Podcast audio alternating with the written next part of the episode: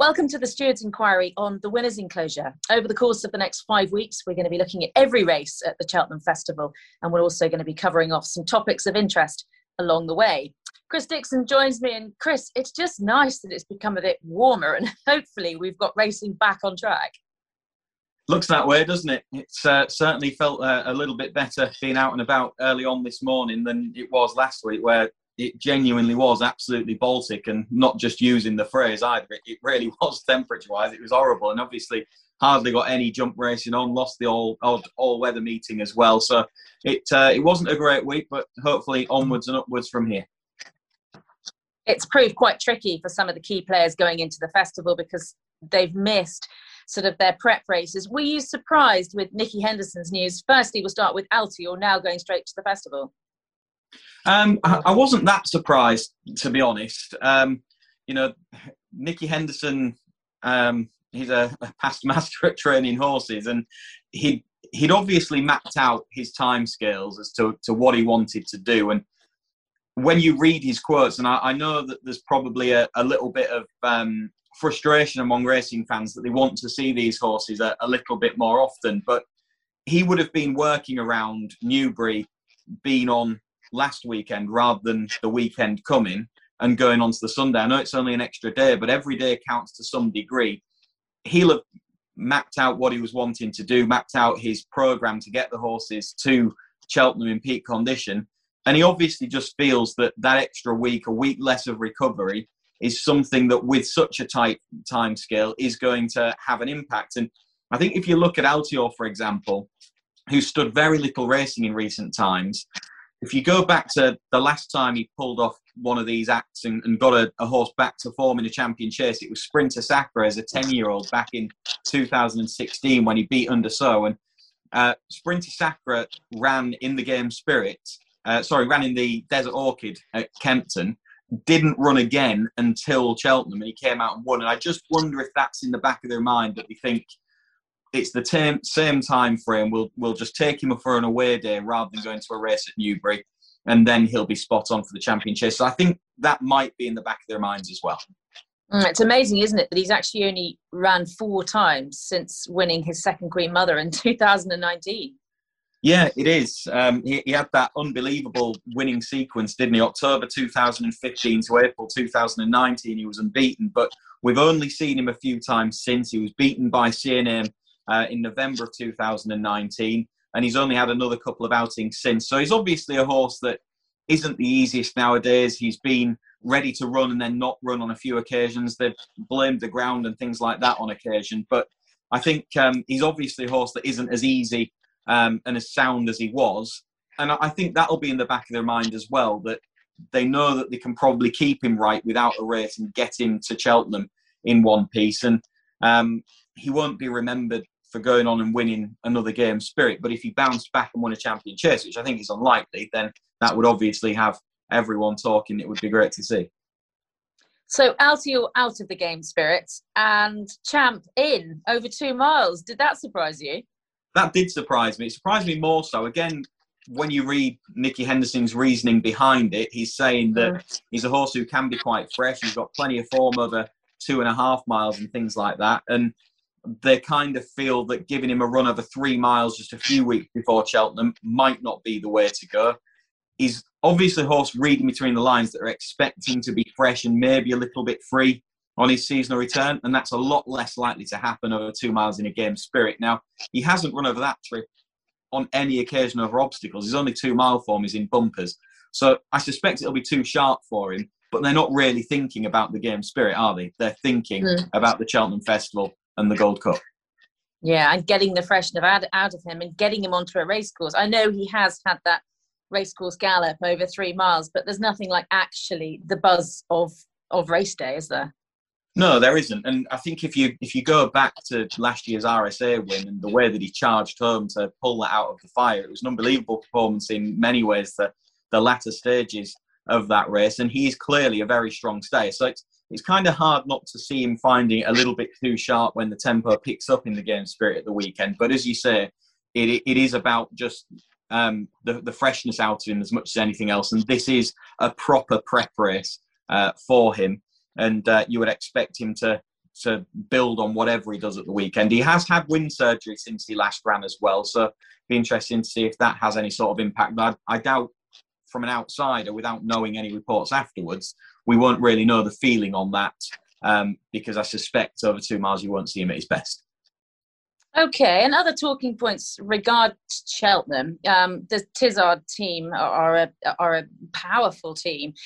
They've had quite a frustrating time for quite some while. Do you think and feel that the corner's kind of turned now, and they're three from twelve over the last couple of weeks? Do you think they're they're back on track and, and their big hitters are going to fire at Cheltenham? When you consider that in January they were not from 35, they really were in a rough patch, then it is much, much better. Even if you go back to December, they only had the six winners at a strike rate of, of 9%. So they have just been a little bit quiet for a couple of months, but the win of Native River in the rerouted Cotswold Chase, Floyd Joy winning a big price in a jumper's mm. bumper, and before both of those, Rose of Arcadia uh, winning at Warwick. They are very much back on track, and they've got some interesting runners, I think, Emma, coming up during the course of uh, this week. I guess it's frustrating from a numbers point of view. You know, season this year they're they're 28 winners from 290 runners. 1920 they had 61, 18 19 77, 17 18 79. So it's those numbers that are massively down, isn't it? Which I mean, must they must have been pulling their hair out because there's nothing worse when you haven't got obvious answers for it. Yeah, they must have been to some degree, and without actually checking, they're not a stable that would have uh, too many summer jumps horses. So year on year numbers you might think could be down on the basis that some stables would have a few winners during June when there wasn't any jumps racing at all. But there wouldn't be a stable that you'd associate with a lot of summer runners, really. So it is a, a, bit of a concern. But February has been a good year for them in the past. January has, on occasions, been quiet for them previously. Not always, but it has now and again. So obviously, a, a substandard December and a terrible January has knocked the numbers to some degree. But February can be a very good month for them. And, and I think as a result of having had a quiet time and probably being easier on the horses if they felt that they were sick or something, you might see them have a really productive spring. Okay, well, hopefully, Native, Native River would have been um, a bit of a turning point and a, a, tonic that was very much needed. We're going to change tack slightly now to the flat and an apprentice that's very much been catching the eye, and that's just an 18 year old um, who's joined, who's been with John Gosden now for nine months or so, Benoit de la Sayette. You know a little bit about him, you've interviewed him. How much of an impression has he made on you? Uh, a real impression. He, he he early on um, riding it, he, he, caught my attention. I, I, was working at Chelmsford as the pundit when he had his his first ever ride under rules in Britain, and it was kind of eye catching that apprentice rider claiming seven first ever ride. It's not often that it's in the Godolphin blue for John Gosden, so you're immediately thinking, well, who's this kid? Um, mm. Because you know, you you normally have your first ride in the trainer's own own colours or something in the yard that you're attached to because he needs to let someone. He kind of has to take the slack. yeah. And clearly, John Gosden felt that Benoit de la Sayette was going to be good enough. I thought that day gave the horse a good ride. And his strike rate since, uh, I think you have the numbers to hand, he, he's knocking on 25%, isn't he? Yeah, he's eight from 24, which it's incredible how it's happened for him. Uh, we were having a chat a little bit earlier on, and the interesting thing about him is he's got the momentum now, but he's not really using it. Is it? How much do you think John is going to keep the lid on things and just take it slowly, slowly, so he doesn't obliterate his claim too quickly? I suppose. Yeah, I think he's going to be well managed, isn't he? I'm not 100% certain who his agent is, but I'm sure that, that John Gosden will have a big input. And uh, Benoit de dad was an experienced rider. He was a leading amateur rider in France before he came over to, to Britain. Uh, and he was a big part of the Godolphin operation himself, I, I, I think. Um, and then at James Fanshawe's, his father, when he came over. So he's he's got the right kind of team behind him to keep him right. Um, I, I, don't think we'll know the answer to that fully until we get into the turf season, but I think they will manage him. I think John Gosden will have an eye on some of the big handicaps uh, and thinking that he would be willing to give Benoit a, chance in those to, to use a claim on a highly weighted horse, perhaps. Um, and I suspect that they won't want him rattling off through the claim in absolutely no time because, to an extent, there is only so much you're going to learn riding around the same few all weather tracks week in, week out. Um, so they'll want him to have plenty of opportunities on the grass. We've seen with another of the apprentices that has been a slower burner but suddenly burst onto the scene in Laura Pearson that she's decided to take a full month off during February and, and not ride. She won't be back until March. So it is something that you see them do, seen them being managed. But the one thing you'd say with Benoit de la Sayette is that he's got the right people around him to be well managed and they'll make uh, the right calls. Mm. And how significant is it, do you think, that John Gosden's taken on an apprentice the first time in 29 years? Yeah, I, I, didn't know it was the first time. I was uh, kind of racking my brains and thinking, well, I can't think of one. Um, and so you're obviously aware that it is his first apprentice in 29 years. And I think that's massively significant, to be honest. And um, on every level, this young lad seems to be extremely promising. His, his um, what we've seen of him on the track has been good. His strike rate is good. He looks tidy. He just doesn't look like a seven pound claimer that's less than 30 rides into his career. And when you speak to him, he's clearly clued up and uh, a level headed young lad. So uh, I think he's got a massive future ahead of him if he keeps on the right track. Yeah, totally agree. His progress will be very interesting indeed to track. Reverting our attention um, back to Cheltenham now, what's your take on how fair the Irish horses are handicapped by the English?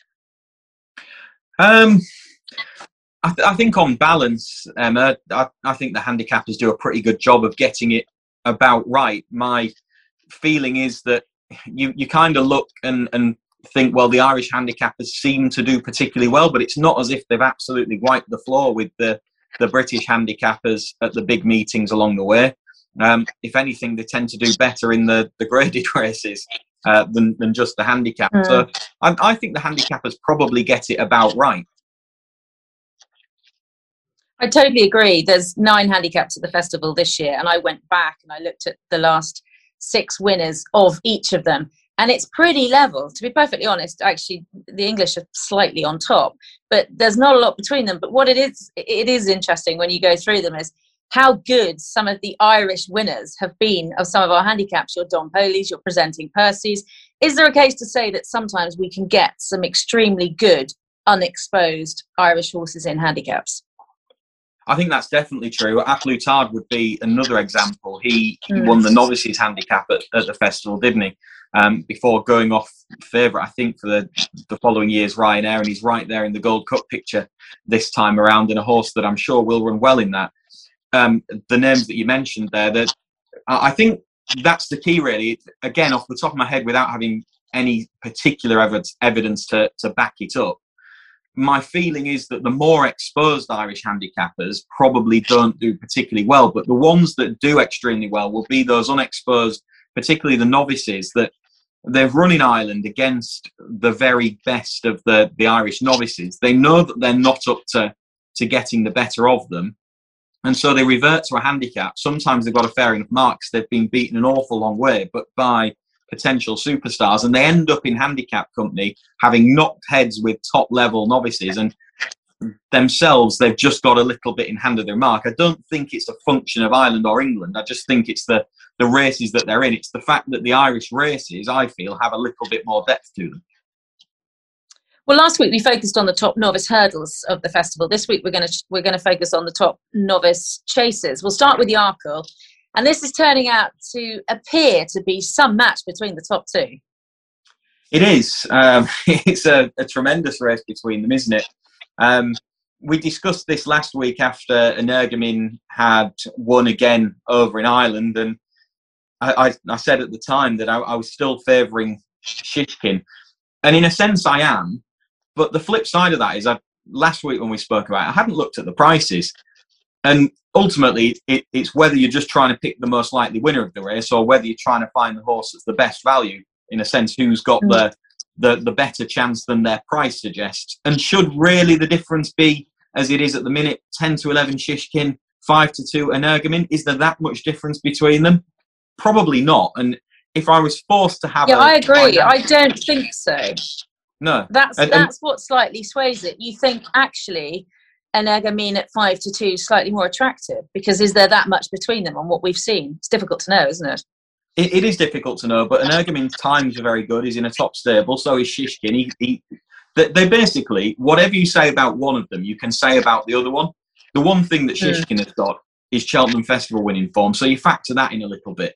But I'd be just in my head, I expected to put up the market and basically see it as those two completely dominant, which they are, but then sort of be thinking on the day, even money, something like that, Shishkin, and Energumene more like a six to four shot.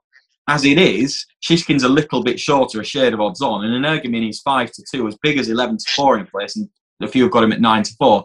So on balance, I have to go down my punter's mentality and think one horse is overpriced, the other is about right. Shishkin is the more likely winner, but if I had to have a financial investment, it would have to be an Energumene.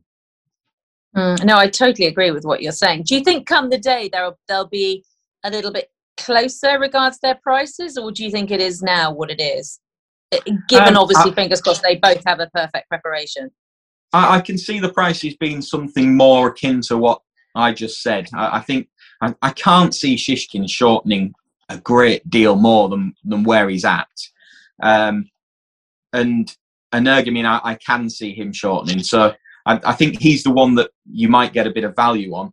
Um, Shishkin could be nudged out a little bit, particularly as you get bookmakers on the, the day of the race wanting to, to nudge your horse out a little bit. The interesting way to play the race potentially could be from a an each way angle, couldn't it? Because given that you've got the two big guns that are going to go head to head here, a good number might well decide to swerve it.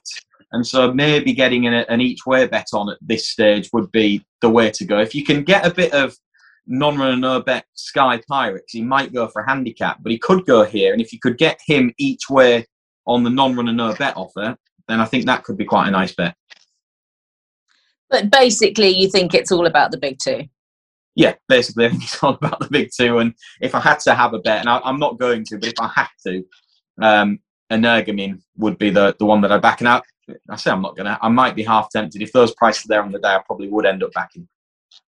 Okay, and what about the Marsh Novices Chase? Again, we've got a short price favourite here in the shape of Envoi Allen, who is hard to fault. He, you know, we've we've got some a lot of short price um, Irish horses dominating a lot of our top races, but he's done nothing wrong, has he? And people have tried to find faults along the way, but it's quite hard to it is quite hard to find uh, fault with him, really. And and I think um, he's always had that tall reputation, hasn't he? That that he's kind of it's gone before him, and sometimes it's been used by some as a, a as a stick to beat him with. Really, the fact that. Mm. Um, he was expected to be so good, so it's not really surprised anyone because he always had this this huge reputation. But he's a he's a five-time Grade One winner, including at the Cheltenham Festival. He's unbeaten in his career including uh, his starting points. And so he just looks like a real star. It's a very good novice chase division across the distances. We mentioned this last week. Um, but Envoi Allen is the one that, because people have kind of avoided him because of that reputation to this point, he hasn't got that piece of form of offences yet where he's gone and beaten real top notches necessarily. But I think we'll see that at some point. And I still believe that he is a, an outstanding horse. Yeah, I totally agree. His average winning distance is just over four lengths. He's not a horse that, that ever goes and obliterates a field. He just does mm. enough. But um, he's he's pretty special on what we've seen so far. What what's an alternative? I mean, again, the obvious thing to do is look for, for some each way value here. Yeah, and I guess the the race at Sandown, uh, where Sporting John uh, wore down Shan Blue um, would be a, a, reasonable enough place looking at the market to, to try and find that alternative. Must admit, for all that Sporting John came out on top on that occasion, it was brutal conditions at Sandown. They were walking home, and I don't think that's really what Shan Blue wants. I think Shan Blue will hmm. reverse that form with Sporting John if the two of them line up in this race. And if I was going to have an each way bet in the race right now, it would be Shan Blue. He's a strong travelling horse. Um, the track will suit him really well. The ground, whatever happens with it, it can't be as bad as it was at Sandown that day. I'm sure it can't. So that would suit him. And uh, if I was going to have an each way bet right now, it would be it would be Shan Okay, well, I'd be looking at Chatham Street Lad each way. He's three from five over fences this term. He's improving, certainly improved four fences. Good effort, I thought, beating Midnight Shadow in the Caspian Gold Cup. Um, and then it was too sharp over two miles one last time. He's a decent price, and that was um, that was that was my sort of each way stab in the dark. But yeah, very very different to be honest. To look beyond the favourite Envoi Allen. Um, what about the Brown Advisory? Another short one here with Monkfish. can any can anything beat this one? I don't think so. Um, he he's just looked brilliant. We spoke about him obviously after the Dublin Racing Festival, Monkfish, and and how good he was. And I was commenting that I just felt his jumping was very slick and accurate. Um, you said that you you felt that he was a real athletic horse. And even when he gets in tight, he can put mm. himself right, and, and he, he seems nimble and quick on his feet, doesn't he? He certainly does. He just he gets himself out of any situation. He looks. He was the one that I just sort of watched and thought, "Wow!" At the Dublin Festival. Mm. Um, he looks extremely difficult to fault in anyway, wouldn't you say? Yeah, I, I think he is, and I, I think on balance, if if I had to nail my colours to the mast of one of the short price favourites in this novice chase division, he would be the one that I'd go for. His jumping has looked fantastic. He's going to scare a good number off. He's in a top stable and get him there right. He's got Cheltenham Festival winning form last year. What is there to, to knock him with, really, other than his price? And it's not as if it's any shorter, particularly, than, than the others, I don't think. I haven't got the, the latest price in front of me, but um, he's he's not that much shorter, I don't think, than Allen or Shishkin is. And I don't think he'll have as much to beat. The biggest form dangers to him, um, levels run to so far, Envoi Allen, for example, he's going to run in the other races we've discussed. Royal Pagaille, it looks as though in the same ownership, he's probably going to end up in the Gold Cup. And, and that's where they're aiming. So his, his very biggest dangers are horses that might well run elsewhere. And then you've got horses such as Latest Exhibition, who wasn't far behind him at the festival last year, but has been whammed by him over fences so far this season. Do you think Monkfish um, pleasantly surprised you last time that he looked like he had a bit more natural speed? Yeah, that that was the thing that really did sort of take the breath away last time out because he was dropping back in trip to an extended two mile five furlongs. It was the way that he very quickly just scooted clear and seemed to pick up and mm. just look a faster horse as well as a stronger stayer that he's looked in the past. He looked very, very quick, didn't he? So I think this is a horse that's pretty much got it all, and um, he's he's going to be very difficult to beat. So Royal Pagaille may or may not line up. The big breakaway. Do you think this will be his target? I think it probably will. Um, you know, they they could go down the route of of um, running him in the national hunt chase over three miles six. That is now it's been reduced from four miles. That they, they, may well um, look to go down that particular route. He's he's going to need to jump better than he did at uh, Kempton when he was behind Shan Blue over Christmas. That's something that will have to improve, but that could be helped by um, going up in distance a little bit. He obviously ran very well at last year's Cheltenham Festival in the intermediate distance um, novices hurdle. I expect that this is where he'll go. And obviously, the way that the stable we've discussed already are hopefully going to hit a little bit of form, that might enhance his chance a little bit in the run up to the festival. Brilliant, Chris. Thank you very much indeed. That's us covering off the novice novice chasers of the festival. I'm sorry there some fairly short price favourites in most of them, but they do look all fairly solid and just brilliant races in prospect. We've also covered off some interesting topics of the week. We'll be back later in the week, and hopefully, fingers crossed, racing is back on track.